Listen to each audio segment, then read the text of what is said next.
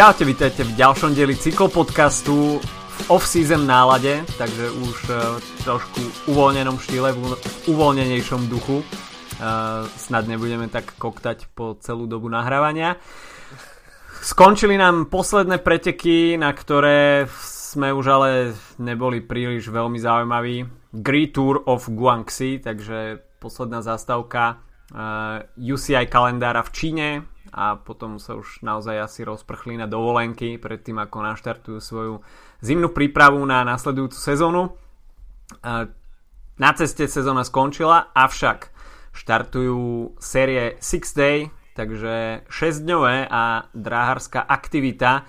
Momentálne prebiehajú preteky v Londýne. No a dnes bol veľký deň pre fanúšikov Tour de France a stará dáma odhalila svoju trať na ročník 2019. O tom všetkom dnes. Od mikrofónu vás zdraví Adam a Filip. Čaute. No a poďme teda ešte náskok do tej Číny, kde ako som už naznačil, respektíve sme naznačili obaja minulý týždeň, tak ja si to dostávajú na konci sezóny tak trošku aj za trest, ale ten start list nebol vôbec nezaujímavý a medzi etapovými výťazmi sme mali možnosť vidieť piatich šprinterov, poďme po poriadku. Dylan Hrunewegen, Pascal Ackermann, Fabio Jakobsen, Matteo Trentin, pre ktorého to bola prvá výhra v drese majstra Európy. No a záverečnú etapu si zopakoval Fabio Jakobsen triumf z etapy číslo 3. Čo nám z toho vyplýva, uh, že jediný nešprint sa ušiel Giannimu Moskonovi, ktorý nakoniec túto výhodu pretavil do celkového víťazstva. Tak uh, ako som hovoril, preteky za trest a aby som nebol úplne zlý, tak aj dosť javne pre jazdcov, ktorí toho nenázdili cez sezónu veľmi veľa. To by mohol byť napríklad príklad Erika Bášku, ktorý tam štartoval, uh, ak sa nemýlim. Uh, a tým pádom uh, no Moskon si odsedel nejakých nejakých svojej dištanci túto sezónu za rôzne eskapády. Každopádne uh, tak ako ma zaujímajú tieto preteky, tak ma zaujíma aj jeho víťazstvo a vlastne aj pokračovanie jeho kariéry. A celé to je proste, pre mňa je to umelý podnik. Zdá sa, že mm, v porovnaní s tým uh, neslavným uh, Tour of Peking, uh, mm-hmm. teda Being, kde Beijing. sa všetci Beijing, kde sa všetci naozaj chodili za trest sa nadýchať trocha smogu. tak, uh, preventilovať túto, plúca. Presne tak. To je ako vieš, ako keď uh, si pozrieš historické fotografie z Tour de France, kde, kde jazdci fajčili, lebo mali teóriu, že im to rozširuje plúca a potom sa im lepšie ide. Tak, tak z Pekingu uh, prídeš ako z vysokohorského sústredenia. Presne. Namiesto Sierra Nevady proste ideš do Pekingu. Uh, tak uh, podľa reakcie jazdcov, tak uh, Guanxi nie, až také, nie sú až také katastrofálne preteky.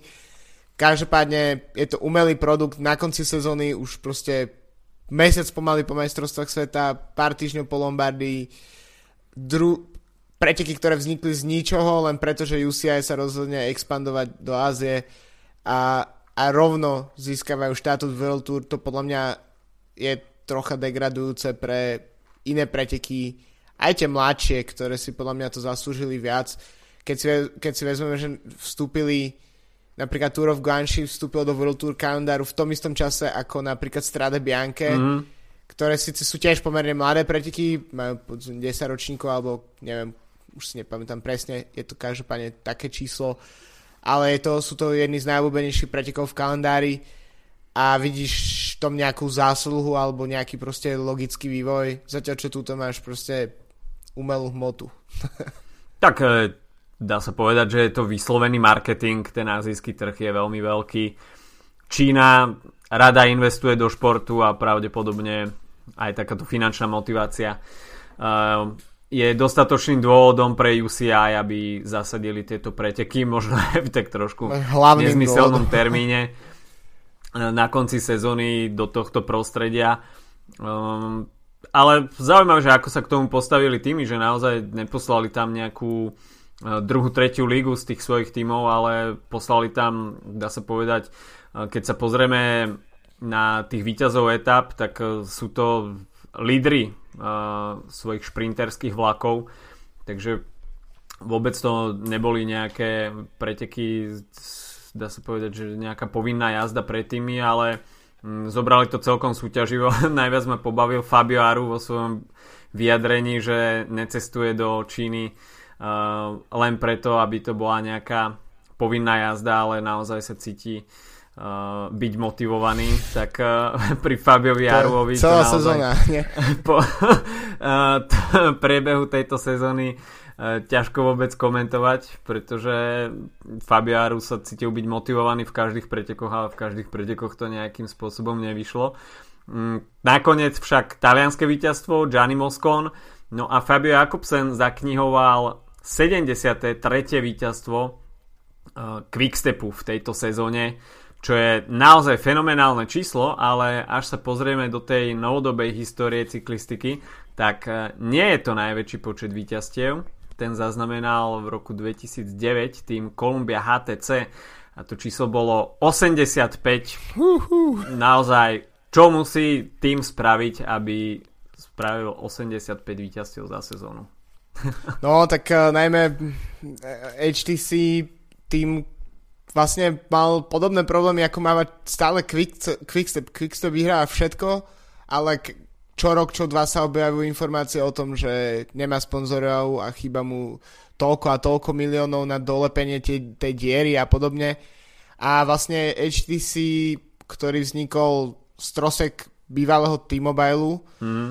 uh, tak uh, tiež to platil na tom, že stratili sponzora a napriek tomu, že to bol tým plných hviezd, tak, uh, alebo respektíve najmä vychádzajúcich hviezd, lebo v uh, HTC vychádzala najmä táto politika, že mali mnoho špeciálne šprinterov uh, ako vychádzajúcich hviezd, uh, tak uh, jednoducho ne, nedokázali si zabezpečiť nového sponzora a museli, museli skončiť a to je naozaj, to číslo je neuveriteľné. Ale Quickstep myslím si, že tento rok naozaj klobúk dole, pretože tiež doba je už trocha iná, aj za tých povedzme 10 rokov. Ale ešte jedna celkom zaujímavá štatistika, a to nie je spojená s Quickstepom, ale s Pascalom Ackermanom. Mm.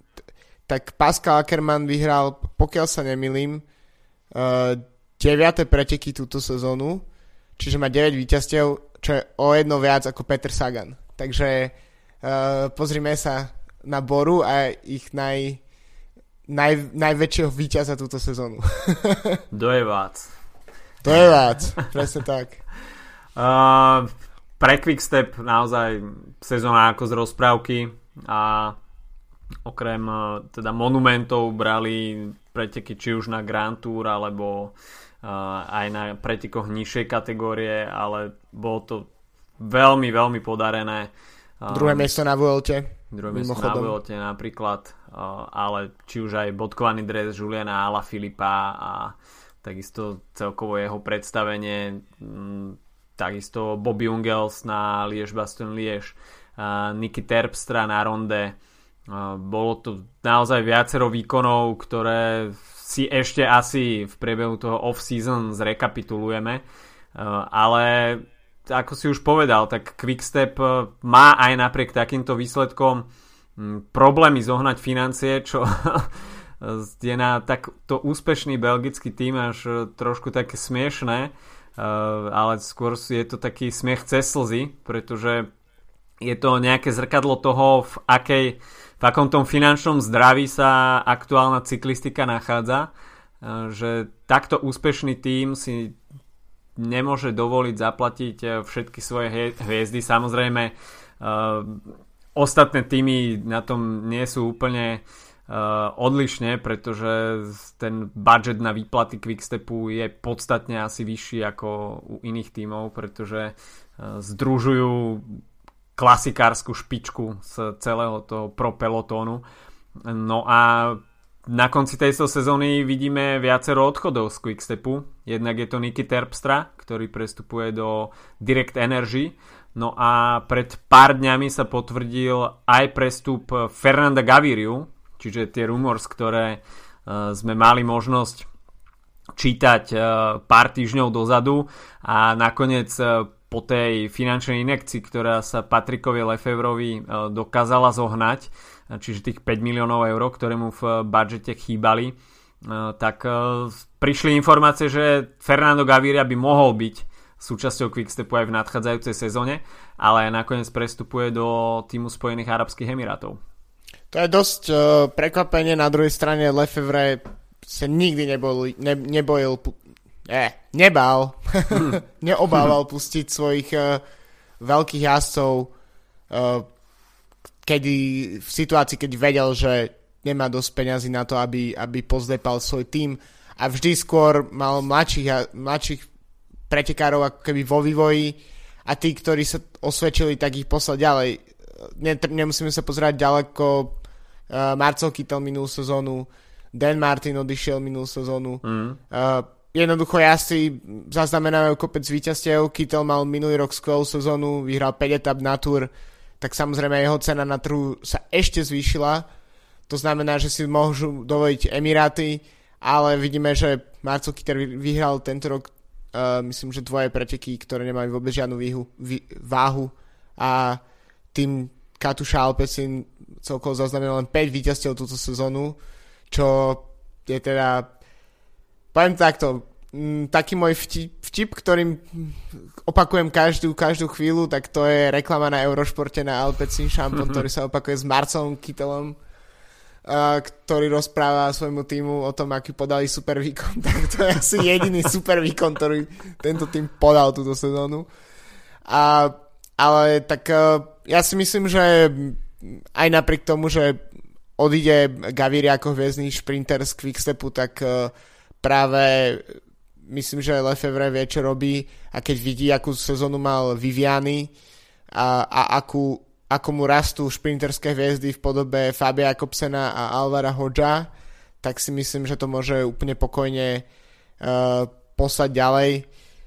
Tiež uh, občas je to možno lepšie mať skúseného líder, lídra šprintera, ako, bol, ako je, bude teraz Elia Viviani a popri tom uh, takých mladých jazdcov, pretože trocha tie strety napríklad uh, pri výbere Grand Tour a podobne mm-hmm. budú, budú určite menšie, pretože samozrejme pre každého šprintera je prioritou Tour de France a to si myslím, že dokonca aj pre Eliu Vivianiho, ktorý určite vždy rád pôjde na Giro ako Talian. Mm-hmm. Napriek tomu si myslím, že určite bude chcieť pripísať e, víťazstvo na, e, na Tour, na ktorom vlastne neviem, či vôbec niekedy štartoval, keďže posledných pár rokov Travel Sky, kde jednoducho v takej zostave, ktorá jazdí na uh, žlté tričko, tak uh, nie, je, nie je miesto pre šprintera.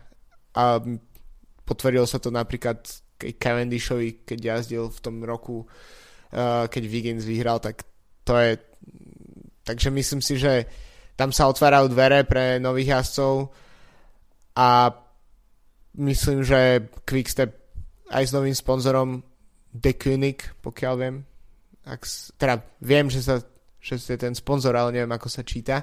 Tak to ešte uh, bude veľký hlavolam. König. Každopádne Quickstep. Dobre, že Quickstep zostal ako ko, ko sponzor, lebo stále môžeme, môžeme to nazvať iba Quickstep a nemusíme sa trápiť týmto druhým menom. Tak, uh, tak si myslím, že možno nebude mať až tak hviezdnu sezónu možno, ale nebal by som sa, že, že, že tých víťazstiev nebude požehnanie. Uh, myslím, že Patrick Lefevre môže asi úplne v kľude spávať, pretože Elia Viviani, top šprinter, Jose Alvaro Hoč a Fabio Jakobsen, tak z nich rastú naozaj ďalšie veľké šprinterské hviezdy. Navyše Patrick Lefevre siahol po Remkovi Evenpuelovi, čiže oh. ďalšia belgická vychádzajúca hviezda, ktorá budúci rok už obleče farby Quickstepu. Uh, toto si myslím, že je pre Patrika Lefevra oveľa dôležitejší projekt ako Fernando Gaviria, pretože uh, nejaké znovu objavenie veľkej belgickej hviezdy by bola veľká bomba v tom portfóliu Patrika Lefevra. Predsa len Fernando Gaviria je to človek, ktorý je naozaj rýchly, vie vyhrávať etapy, ale je kolumbíčan a v Quickstepe sú belgickí cyklisti asi trošku na inej kolej. Najmä, ak, e, keď si tak vezmeme, tak e, aj práve nový sponzor je tuším z Belgicka, takže je jasné, že proste tento tým zháňa si sponzorov vo svojej rodnej krajine a to určite funguje. Takže myslím, že ako hovoríš, to je určite priorita. Uh, takže si myslím, že ani napríklad ako odchodný Kyoto z Quickstepu predsa je to jazdec, ktorý už má nejaké svoje roky, ale, ale je uh, Holandian, takže to tiež je trocha tak uh, Max Schachmann odchádza z, mm. z Quickstepu do Bory, ale to Nemec, zase Bora naopak, uh, o tom sme sa už bavili, že uh, chce spájať tie najväčšie súčasné nemecké talenty do jedného týmu uh, s Emanuelem Buchmanom, s Pascalom Ackermanom, tak uh, teraz aj Max Schachmann. Ďalej, no a Gaviria uvidíme, či nebude mať sezónu ako Kytel tento rok, proste odchodu do veľkého týmu na, za veľké peniaze práve po mne s niekoľkoročnou zmluvou tak uh, motivácia bude trocha mm, inde asi a neviem, za, tento, za túto sezónu by som povedal, že uh, tým Spojených Arabských Emirátov potopil každé, každé veľké meno, ktoré, ktoré prešlo uh, do, jeho, do tohto týmu.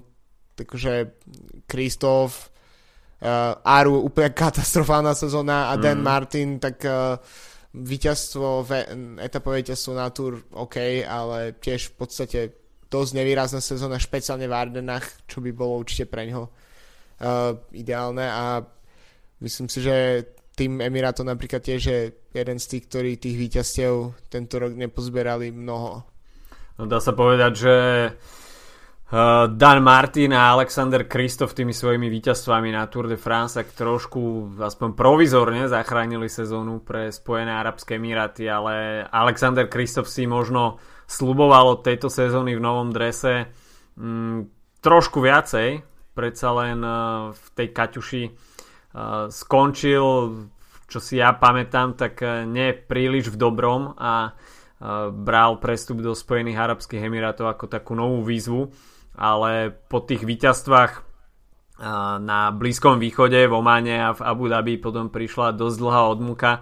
Prišlo víťazstvo až na Ashburn Frankfurt, ktorému sedí už dlhodobo No a potom prišlo až víťazstvo na Tour de France na Champs-Élysées, ale e, celkovo tá sezóna bola taká dosť nevyrovnaná a na šprintera jeho kalibru sme boli zvyknutí na trošku väčšie výsledky. A takisto aj tie závery, tak e, bol dosť často neviditeľný. E, niekedy sa do záveru absolútne ani nedostal, či už takou zlou pozičnou jazdou, alebo mm, jednoducho jeho tímoví kolegovia mu nedokázali vytvoriť nejakú lepšiu pozíciu Takže pre Alexandra Kristofa asi trošku frustrujúca sezóna. Uvidíme, čo spraví s týmom Spojených Arabských Emirátov práve ten prestup Fernand Gaviriu, pretože už mať v týme dvoch takýchto veľkých šprinterov a nevyhrávať etapy, tak to si myslím, že by sa asi ani arabským šejkom už príliš nepačilo. Nie, myslím, že nie. Toto je presne... Uh, tu by mohlo dojsť k nejakým zatvoreniu kohutiku s, s, s petrodolármi Každopádne, e, aby som e, úplne im nekryl, tak 12 víťazstiev e, túto sezónu tým Emirátov z to z nich robí štvrtý najslabší tým, čo sa týka víťazstiev túto sezónu. Mm. Má len Dimension Data, uh, EF Education First a Kaťuša.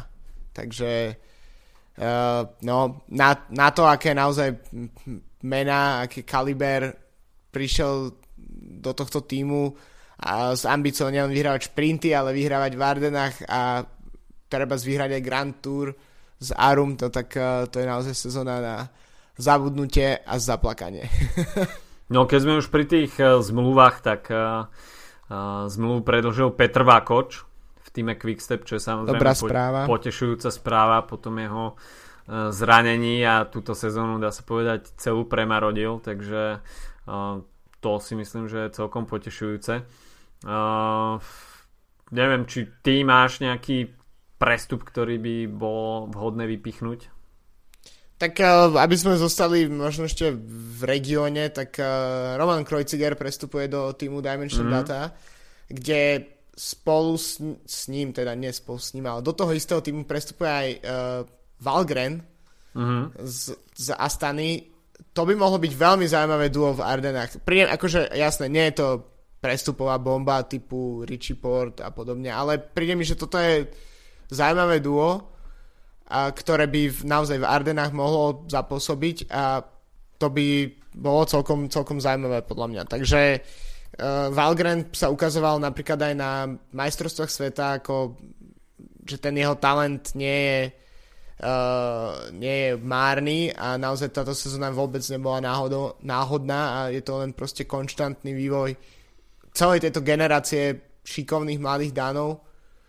A keď vlastne teraz ešte si k tomu pozriem, že aj Enrico Gasparo to mimochodom prestúpil do, uh-huh. do Dimension Data, takže to máme ďalšieho uh, jasa na Ardeny, tak uh, to bude zaujímavý záprach a pokiaľ viem, uh, tak Kreuziger s Gasparotom veľmi dobre vy, uh, vychádzajú spolu, takže to tiež ešte môže troška možno priniesť viac víťazstiev pre tento tým budúcu sezónu. Chlapci sa poznajú ešte z pôsobenia z Astany, takže toto bude naozaj veľmi zaujímavý tandem týchto troch jazdcov v, v Ardenách a Dimension Data si asi budú od toho slubovať trochu dosť.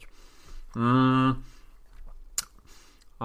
Keď sme teda pri tom českom regióne, tak František Sisra prestupuje do týmu Elkov Autor, ktorý teda zalepí tú dieru po uh, Josefovi Černom. Josefovi Černom. A teda Elko autora si bude aj uh, budúcu sezónu opäť uh, patriť medzi tie uh, najlepšie kontinentálne týmy uh, v Európe a asi bude naozaj o trošku vyššia liga uh, ako poznáme z našich slovenských pomerov. Uh, zaujímavý prestup takisto Ben Swift z mm. týmu Spojených Arabských Emirátov do týmu Sky takže Ben Swift uh, ide tým opačným smerom z z Blízkeho východu späť do týmu Sky, takže do domáceho prostredia, e, ktoré veľmi dobre pozná. E, v týme Sky takisto predložil zmluvu Sergio Enao, takže tá základňa super domestikov na Grand Tour ostáva zachovaná, ale... Počkaj, počkaj, počkaj, počkaj. Sergio Enao prestupuje do týmu Emirátov, ale Sebastian Sebastian Enao, Enao pardon, zostáva pardon. v týmu Sky. Toľko Enaovcov. Takže uh, áno, máš pravdu. Sergio Enao prestupuje a Sebastian Enao predlžil zmluvu v týme Sky.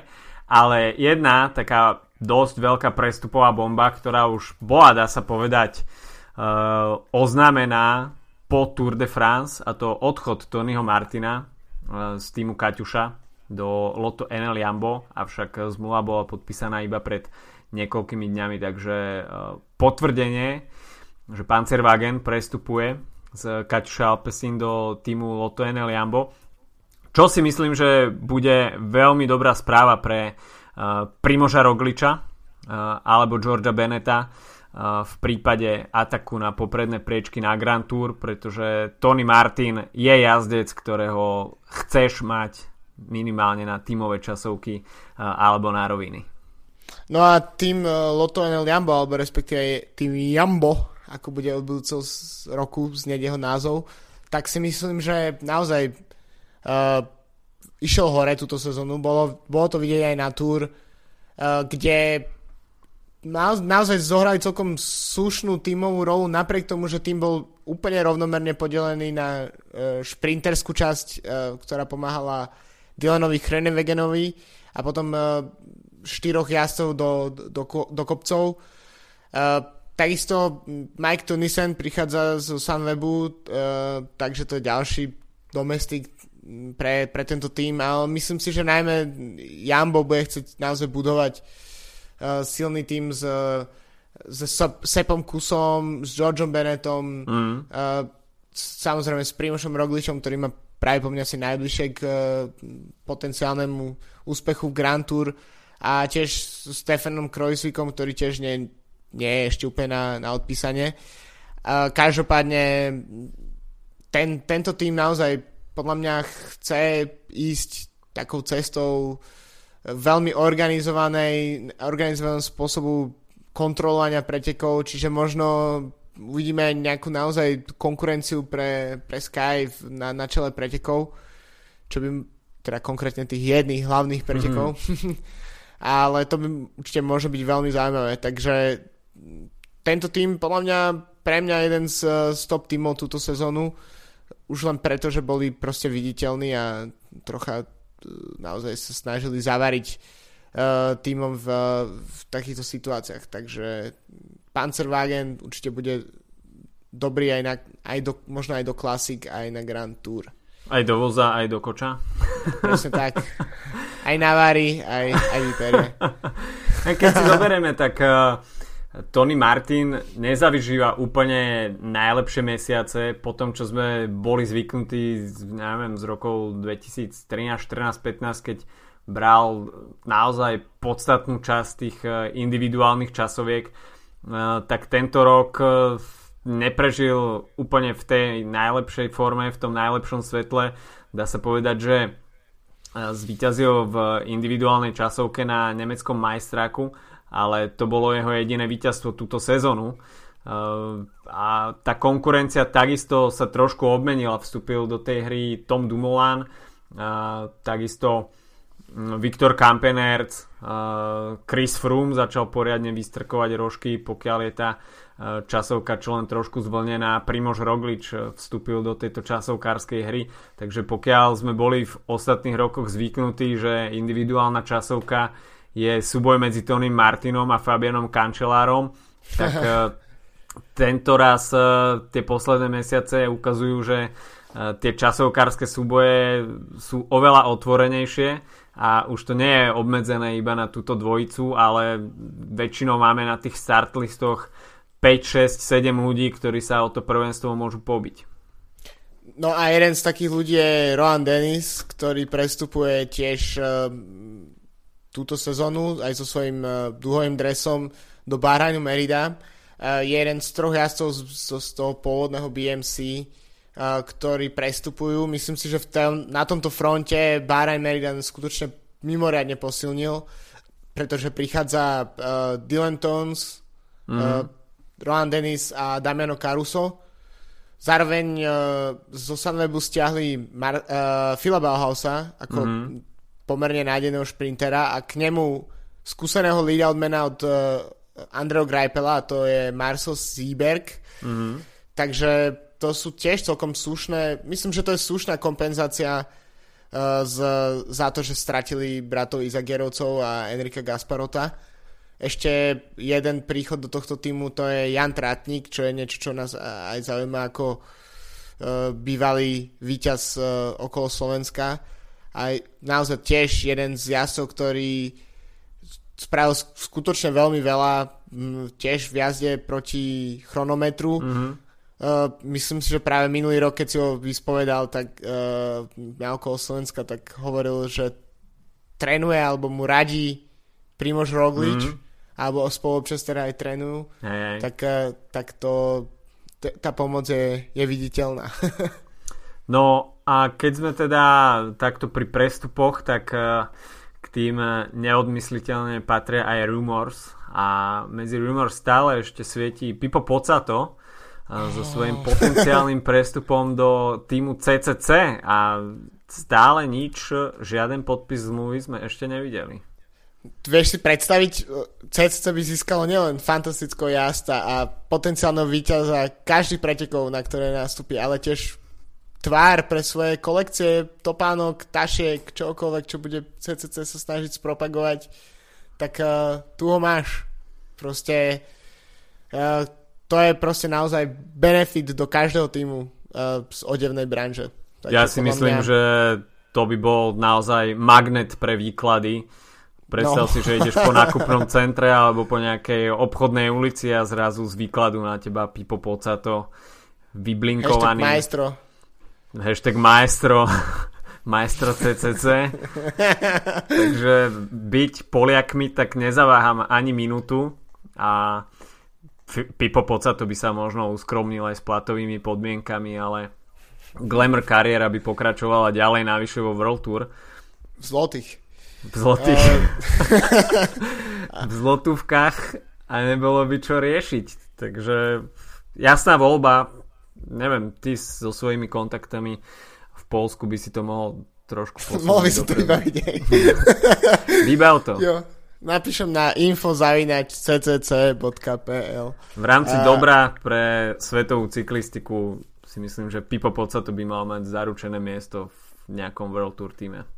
Presne tak. Uh, tak, aby to neskončilo tak náhodou, že ukončí kariéru, lebo to by bola veľká tragédia. To by bola veľká tragédia. Mimochodom, Keď... no. kariéru ukončil Filip Taragel z Dukly Banska Bystrica, uh, dráhový reprezentant, ktorý bral v poslednom období uh, tú prípravu na ceste naozaj ako taký doplnok k dráhovej cyklistike. Bohužiaľ, uh, aj podľa jeho vyjadrení, dráhová cyklistika na Slovensku naozaj nemá na ružiach ustlané a trénovať na krytom velodrome museli asi, respektíve musia uh, dráhovi asi cestovať do zahraničia. Uh, takže Filip Taragel v pomerne mladom veku ukončuje svoju cyklistickú kariéru a bude sa snažiť uplatniť na inom poli. Ale aj toto je taký nepríliš lichotivý obraz pre slovenskú scénu, či už tú cestnú alebo aj dráhovú, že takto nádejný reprezentant v disciplíne, ktorá nie je u nás až tak populárna, ale uh, je naozaj dráha je skvelým odvetvím cyklistiky tak uh, ukončuje kariéru pre, z dôvodu toho, že jednoducho na Slovensku nemáme na túto disciplínu vytvorené podmienky. Je to veľmi smutné. Ja inak uh, každého, koho to zaujíma, tak uh, odporúčam uh, podcast, uh, v ktorom sme mali Filipa Taragela. Mm. To bolo uh, po, po minuloročných majstrovstvách Európy na dráhe. Uh, bolo to niekedy, na, niekedy v oktobri, pokiaľ sa nemýlim. Mm-hmm.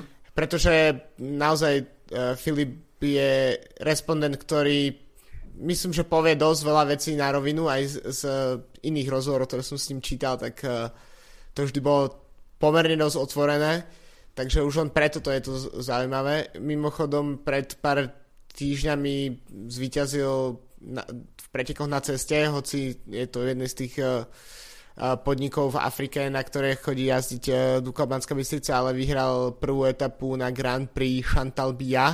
Mm-hmm. Takže, takže nakoniec aj jedno víťazstvo v drese Dukly na, ceste, ale je to škoda, pretože v minulých rokoch ukazoval, že sa vie dostať do top 10 v rôznych disciplínach na drahe, takže je, je to dosť veľká strata, pretože predsa len tých reprezentantov na drahe už naozaj nemáme veľa. No myslím si, že je to uh, veľmi dobrý tip na nejaký uh, špeciálny diel podcastu a uh, myslím si, že Filip Taragel by mal asi čo povedať k súčasnej uh, drahovej scéne. Momentálne, keď už neviažu uh, žiadne záväzky, tak uh, asi by mohol byť ešte otvorenejší. A keď sme pri drahe, tak uh, ako sme už avizovali v úvode, tak začína sezóna 6-dňových pretekov, pretekov a pretekoch. pretekoch. a momentálne teda Six Day v Berlíne, ktoré otvára uh, túto v Londýne. veľmi pres... Ber... Uh, OK, v Londýne. Uh, už by som sa najradšej videl na 6 v Berlíne. No jasné. Ale teda v Londýne. A veľmi zaujímavé štartové pole. Uh, mimoriadne sa mi zatiaľ páčia súboje v tom šprinterskom poli, a kde máme možnosť vidieť mistra Oberšenkla alebo Kvadzilu v jednej osobe, Roberta Fürstemana. Obvod stehna som si už nezapamätal, ale milión. Na 6 v Berlíne to bolo prezentované.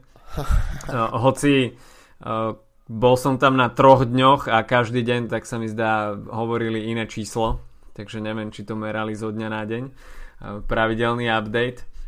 Ale Robert Fürsteman zatiaľ vedúcim mužom šprinterskej šestice. Zatiaľ mu tam veľmi dobre sekunduje Maximilian Levy, krajan z Berlína navyše. Na treťom mieste Alexander Sprat, ktorý je bývalým rugbystom a hm. dráhovej cyklistike sa venuje iba od minulého roka. Takže to je naozaj ďalší zaujímavý zjav, že z rugby prestúpil na drahovú cyklistiku, čo je zatiaľ vidno e, v tom jeho prejave na dráhe, nie je si úplne tak istý na tom bicykli a nie je tam taký veľký handling skill. Uh, takisto sme mali možnosť vidieť, tak mi zdá, že to bolo hneď v prvom dni, trošku trápnu chvíľku, keď uh, sa tam jazdci zoraďovali na začiatok šprintu a Alexander Sprat asi si nie je úplne istý pri trackstande a ten jeho figurant, ktorý ho mal držať nebol asi príliš oboznámený s tým, čo má robiť, takže Alexander Sprat sa tam prevalil na bok a chvíľku mu trvalo, kým sa uh, zafixovaný uh, dokázal uh, odopnúť z bicykla. Uh, takže Alexander Sprat sa ešte má čo učiť. Uh, Shane Perkins, takisto veľmi zaujímavé meno. Rus. Je to Rus, rodený Austrálčan, ale po nezhodách v austrálskej repre uh, prestúpil uh, do Ruska a momentálne teda uh, reprezentuje ruskú drahú scénu. Louis Oliva, to je domáce meno, a François Pervy, čo je veľmi, veľmi známy a obľúbený francúzsky šprinter, takže celkom nabité šprinterské pole v Londýne a každý deň majú diváci možnosť vidieť zapolenie šprinterov. Ale teda hlavnými protagonistami sú dvojice a tam zatiaľ máme možnosť vidieť veľmi zaujímavé súboje známych mien a takisto menej známych mien. Favoritmi sú určite Juri Havig a Wim Streitinga, holandská dvojica, ale momentálne na prvom mieste dvojbodový náskok pre Marka Hestera a Espera Morkova. Jesper Morkov je, tak sa mi zdá, brat Michala Morkova. Nie som si úplne istý, ale tak sa mi zdá, že hej. Uh, Jazdec Quickstepu, teda. Presne Michael. tak. Uh, najlepší dres, najlepší dres. Najlepší dres. Lepší Top. dres mal už asi iba uh, uh, Dan Craven, No to hej, to áno, áno. A, tak z európskych krajín najlepší z európskych dres. krajín. Jo.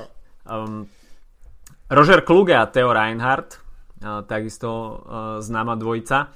Uh, ale veľmi príjemným prekvapením zatiaľ sú výkony Daniela Babora a Ludeka Lichnovského. Uh, českí reprezentanti, ktorí majú síce 55 bodov, ale uh, v jedných z tých disciplín sa im podarilo nabrať dvojkolovú stratu, takže momentálne zatiaľ na poslednom mieste, ale veľmi dobre je ich vidno v bodovacích pretekoch a myslím si, že je veľmi dobrá prezentácia českej dráhovej cyklistike. Aký rozdiel oproti slovenskej? Pár kilometrov sa stačí posunúť. Uh, tak ja, ja ešte by som sa na sekundu zastavil pri dráhe, pretože okrem 6 čo je samozrejme trocha uh, trocha estrada, trocha preteky, mm. uh, tak uh, prebiehajú už aj svetové poháry v, na dráhe. Mm. Minulý týždeň, respektíve na začiatku tohto týždňa ešte uh, bol svetový pohár vo Francúzsku a už od zajtra bude zase v Kanade. No a potom koncom novembra, od 30. novembra do 2. decembra v Berlíne, kde sa určite s radosťou vyberiem. Eh, na pár dní možno aj a séria bude pokračovať ešte v Londýne, v, uh, potom v, na Novom Zelande a začat, koncom januára v Hongkongu, takže to je vlastne celý kalendár šiestich svetových pohárov. Uh, tam je pláme celkom zaujímavé napríklad uh, tímové stíhačky, kde sú vlastne občas proti sebe idú reprezentačné týmy s klubmi, mm-hmm. čo je celkom zaujímavá situácia. Uh, takže aj svetový pohár sa oplatí pozerať. Uh, a ešte čo sa týka šesťňovej, tak uh, to je tiež celá séria samozrejme, uh, ktorá sa myslím dosť výrazne rozrastla. Mm-hmm. Takže tento rok uh, okrem klasického Berlína koncom januára a Kodane takisto koncom januára, tak uh, bude sa ešte v Melbourne, Manchesteri a v Brisbane. Takže um, tento, tento seriál tiež pokračuje až v podstate do začiatku cestnej sezóny. Som veľmi zaujímavý na preteky na austrálskej pôde, pretože tá austrálska dráhová scéna je takisto uh, veľmi nabitá a má čo ponúknuť, takže tam bude ten start list určite obmenený, nie všetci budú mať uh, už vo februári alebo apríli uh, možnosť cestovať do Austrálie, takže tam budeme môcť vidieť uh, zaujímavé súboje uh, lokálnych borcov, ktorí pri sledovanosti, uh, ktorá pri Six Day rozhodne rastie, tak budú mať o motiváciu naviac predviesť sa uh, jednak pred domácim, ale takisto aj zahraničným publikom, pretože preteky bude pravdepodobne vysielať Eurosport. Uh, takže toľko 6 dňova v Londýne.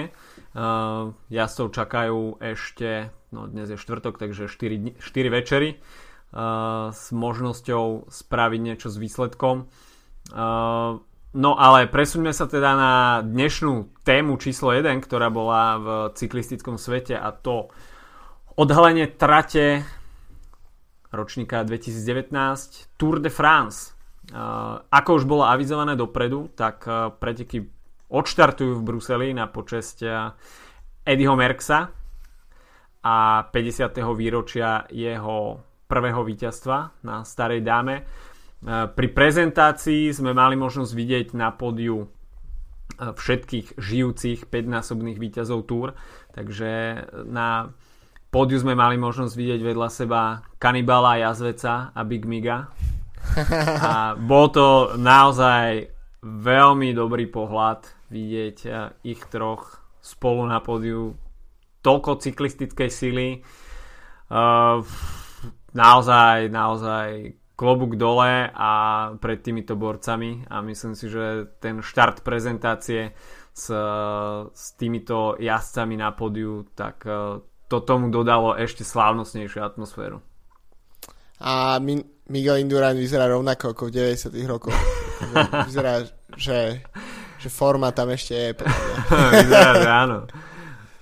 U Eddieho Merca no a... už asi tak moc nie, ale Jasné, ale zase vieš, aké to musí byť umenie napchať ho do likry, akože proste cez to brucho poslať. To. Musíš mať extra elastický overall. OK. No. uh, teda v Bruseli uh, bude etapa číslo 1. Uh, štart a finish uh, v Bruseli. Bude to 192 km. Uh, tento raz sa pôjde uh, v protismere hodinových ručičiek. Čiže jazdci sa z Belgicka presunú do Francúzska a cez centrálny masív prejdú do Pireneí a nakoniec budeme mať možnosť vidieť záverečné súboje v Alpách. E, organizátori si ten, na, ten, na budúci rok pripravili e, viacero čerešničiek a to najmä ten vysokohorský charakter túr, kde až 5 stúpaní má byť nad 2000 metrov nad morom takže jazdci asi budú využívať pred Tour de France altitude campy v hojnom počte a budú trénovať vo vysokej nadmorskej výške. Nie až tak príliš veľké množstvo časovkárskych kilometrov, no, čo asi nebude úplnou vodou na mlyn pre jazdcov ako Tom Dumoulin. A ten si asi prijal trošku väčšiu porciu časoviek, ale budiš. No ale opäť to vyzerá na to, že Team Sky asi bude mať všetky tromfy v rukavoch. Tak ak to pôjde všetko s týmom Sky tak ako doteraz, tak nie je to neviem, akú trať by vlastne museli organizátori pripraviť, aby ju nedokázali kontrolovať. Alebo respektíve, ak aj nekontrolovať, tak uh, ukazuje sa, že jasi sú jednoducho silní a ak to nebude Froome, tak to bude Tomás, ak to nebude Tomás, tak to môže byť Bernal mm. a to je len časť, možno sa prebudí niekto iný.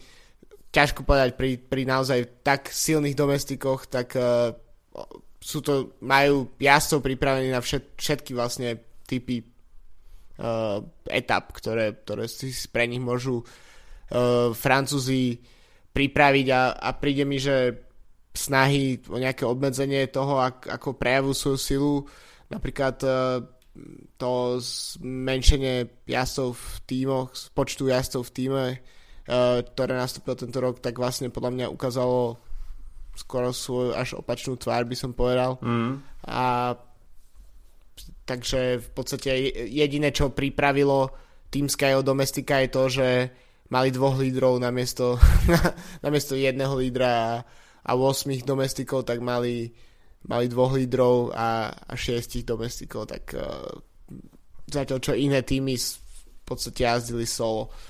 Uh, takže myslím si, že je to určite pre Sky to nie je žiadna trať, ktorá by mala byť problémom. Potom sa on uvidí, v akej forme budú budúci rok jeho lídry. No tímová časovka príde v etape číslo 2, takže už pomerne skoro budeme mať možnosť vidieť nejaké časové rozdiely, aj keď je to iba 27 km, takže nemusí byť úplne taká rozhodujúca. Mm, ďalšia časovka príde v etape číslo 13 v pol a to bude časovka rovnako na 27 km, ktorá bude mať trošku zvlnený profil, mm, takže nebude to úplná placka a rozhodne budú mať o čo jazdiť jazdci na celkovej porade. No a potom sa jazdci už vyberú do Alp a tam uvidíme viacero zaujímavých dojazdov. Zaujímavá bude etapa s finišom na Val Thorens, kde neuvidíme úplne dlhú etapu, 131 km, ale budú tam tri kategorizované stúpania, no a na Val Thorens sa už naozaj nebude na čom čakať, pretože je to predposledná etapa a posledná šanca spraviť niečo s pretekmi. Takisto bude zaujímavé, zaujímavé sledovať etapu číslo 18, kde uvidíme uh, viaceré ikonické stúpania Eh, Col de Vars, Col de Izoard a Galibier. Eh, veľká škoda, že sa nebude finišovať na Galibieri, ale nakoniec sa bude pokračovať do mesta Valoar. Takže krátky zjazd, no nebude až tak krátky, 17 km. takže ja si tam budem musieť predviesť aj zjazdárske schopnosti. ale v tejto etape budeme mať možnosť vidieť 3 stúpania nad 2000 metrov nad morom. Takže e, táto etapa, e, dá sa povedať, že už ku koncu pretekov e, bude pomerne dosť náročná pre jazdcov. Určite, tak myslím si, že mm, môžu hovoriť v podstate organizátori o tom, že to je najvyššia túr, pretože sa ide do také výšky, ale myslím si, že to je hlavne v podstate marketingový ťah, ale myslím, že tá tá trať je vyrovnane ťažká k iným ročníkom, tak ako primerane by ťažká malo byť, pretože mm. jednoducho nechceme úplne asi vidieť uh, časovkára a tým nechcem napríklad Toma Dumulana nejak dávať dole, pretože si nemyslím, že, že on by vyhral túr iba pomocou časoviek, ale nechceme v podstate vidieť len uh, nejakú kontrolovanú hru a proste do toho demol- demolíciu v časovkách. Uh, nechceme vidieť uh, jazdcov, ktorí nie sú top vrchári uh, vyhrávať túr, takže tomu musí byť prispôsobená aj trať a zatiaľ čo Giro a Vuelta skúšajú rôzne veci a Giro je v mnohých prípadoch o mnoho extrémnejšie pri výbere svojej trati a zase Vuelta skúša nové veci a podobne, tak, uh, tak Tour musí ostať trocha takým uh, tou konzervatívnou starou dámou, ktorá prináša vlastne aj kopec aj tých šprinterských etap, ktoré v podstate v konečnom dôsledku sú trocha aj nudné, ale zároveň uh, prinášať tieto stúpania, ktoré, ktoré budú proste deliť pole. Pre mňa jedno z, z etap, e, ktoré určite bude zaujímavá, pretože v posledných rokoch uh, to tak vždy bolo, tak to je Planche de Belfi. Mm-hmm. To bude etapa číslo 6. Uh, to je stúpanie, ktoré je v, mnohých častiach dvojciferné a, ale je to, je to krátky kopec, takže to, to je podľa mňa celkom, to bola v posledných rokoch naozaj etapa, ktorá sa tak každé 2-3 roky objavuje a vždy, vždy ten záver bol mimoriadne zaujímavý, takže uh, okrem takých tých ako jasných etap, ako si ty vyzdvihol tu, kde je Galibier alebo ten tu s finišom na Tur- Turmale, tak uh, pre mňa táto etapa by mohla byť zaujímavá. No keď si už spomenul Turmale, tak ten príde v etape číslo 14 to bude Pirenejská čerešnička. No a keď sme už pri tom vysokohorskom prostredí, tak nedá mi nespomenúť etapu číslo 19, ktorá bude finišovať v Týň, ale na programe tam bude vôbec najvyššie stúpanie a podľa informácií je to najvyššie vyasfaltovaný úsek v Európe a to je Col de Liserán 2770 metrov. Uh, tak sa mi zdá, že to je vyššie ako Gerlach Áno, zdá sa ti úplne správne. Takže to už je pomerne dosť veľká výška a, a navyše bude sa tam stúpať 12,9 km s priemerom 7,5%, čo teda vôbec e, nie je nejaká naklonená rovina, ale e, seriózny a dlhý kopec. Jasné, tak uh, kto by chcel ísť takto na gelách predsa? OK, samozrejme, k túr sa vrátime, keď to bude relevantné, takže toto bol iba taký uh, prvý nástrel a prezentácia tráte od organizátorov. Uh, Nepovedali naj... sme, kde končí posledná etapa. OK, tak veľké prekvapenie. Uh, opäť si to asi rozdajú na Champs-Élysées, takže tam bude možno Alexander Kristof naháňať zajaca za chvost, aby zachránil túr pre Spojené Arabské Emiráty. Alebo to bude možno Fernando Gaviria. Uvidíme. Aj, jasné. Každopádne v najsledujúcich dňoch e, sa chystá už aj prezentácia Gira, takže Corsa Rossa predstaví takisto svoju trať na nadchádzajúci ročník. A to je od nás asi na dnes všetko. Nebudeme to už zbytočne naťahovať, musíme si nejaké témy nechať e, do ďalšieho off-season e, pôsobenia. Takže majte sa zatiaľ pekne, e, vonku sa nám už trošku schladilo a hlavne po posunie času sa nám takisto zmenia svetelné pomery. Takže počujeme sa opäť o týždeň. Majte sa pekne. Čau, čau. Čau.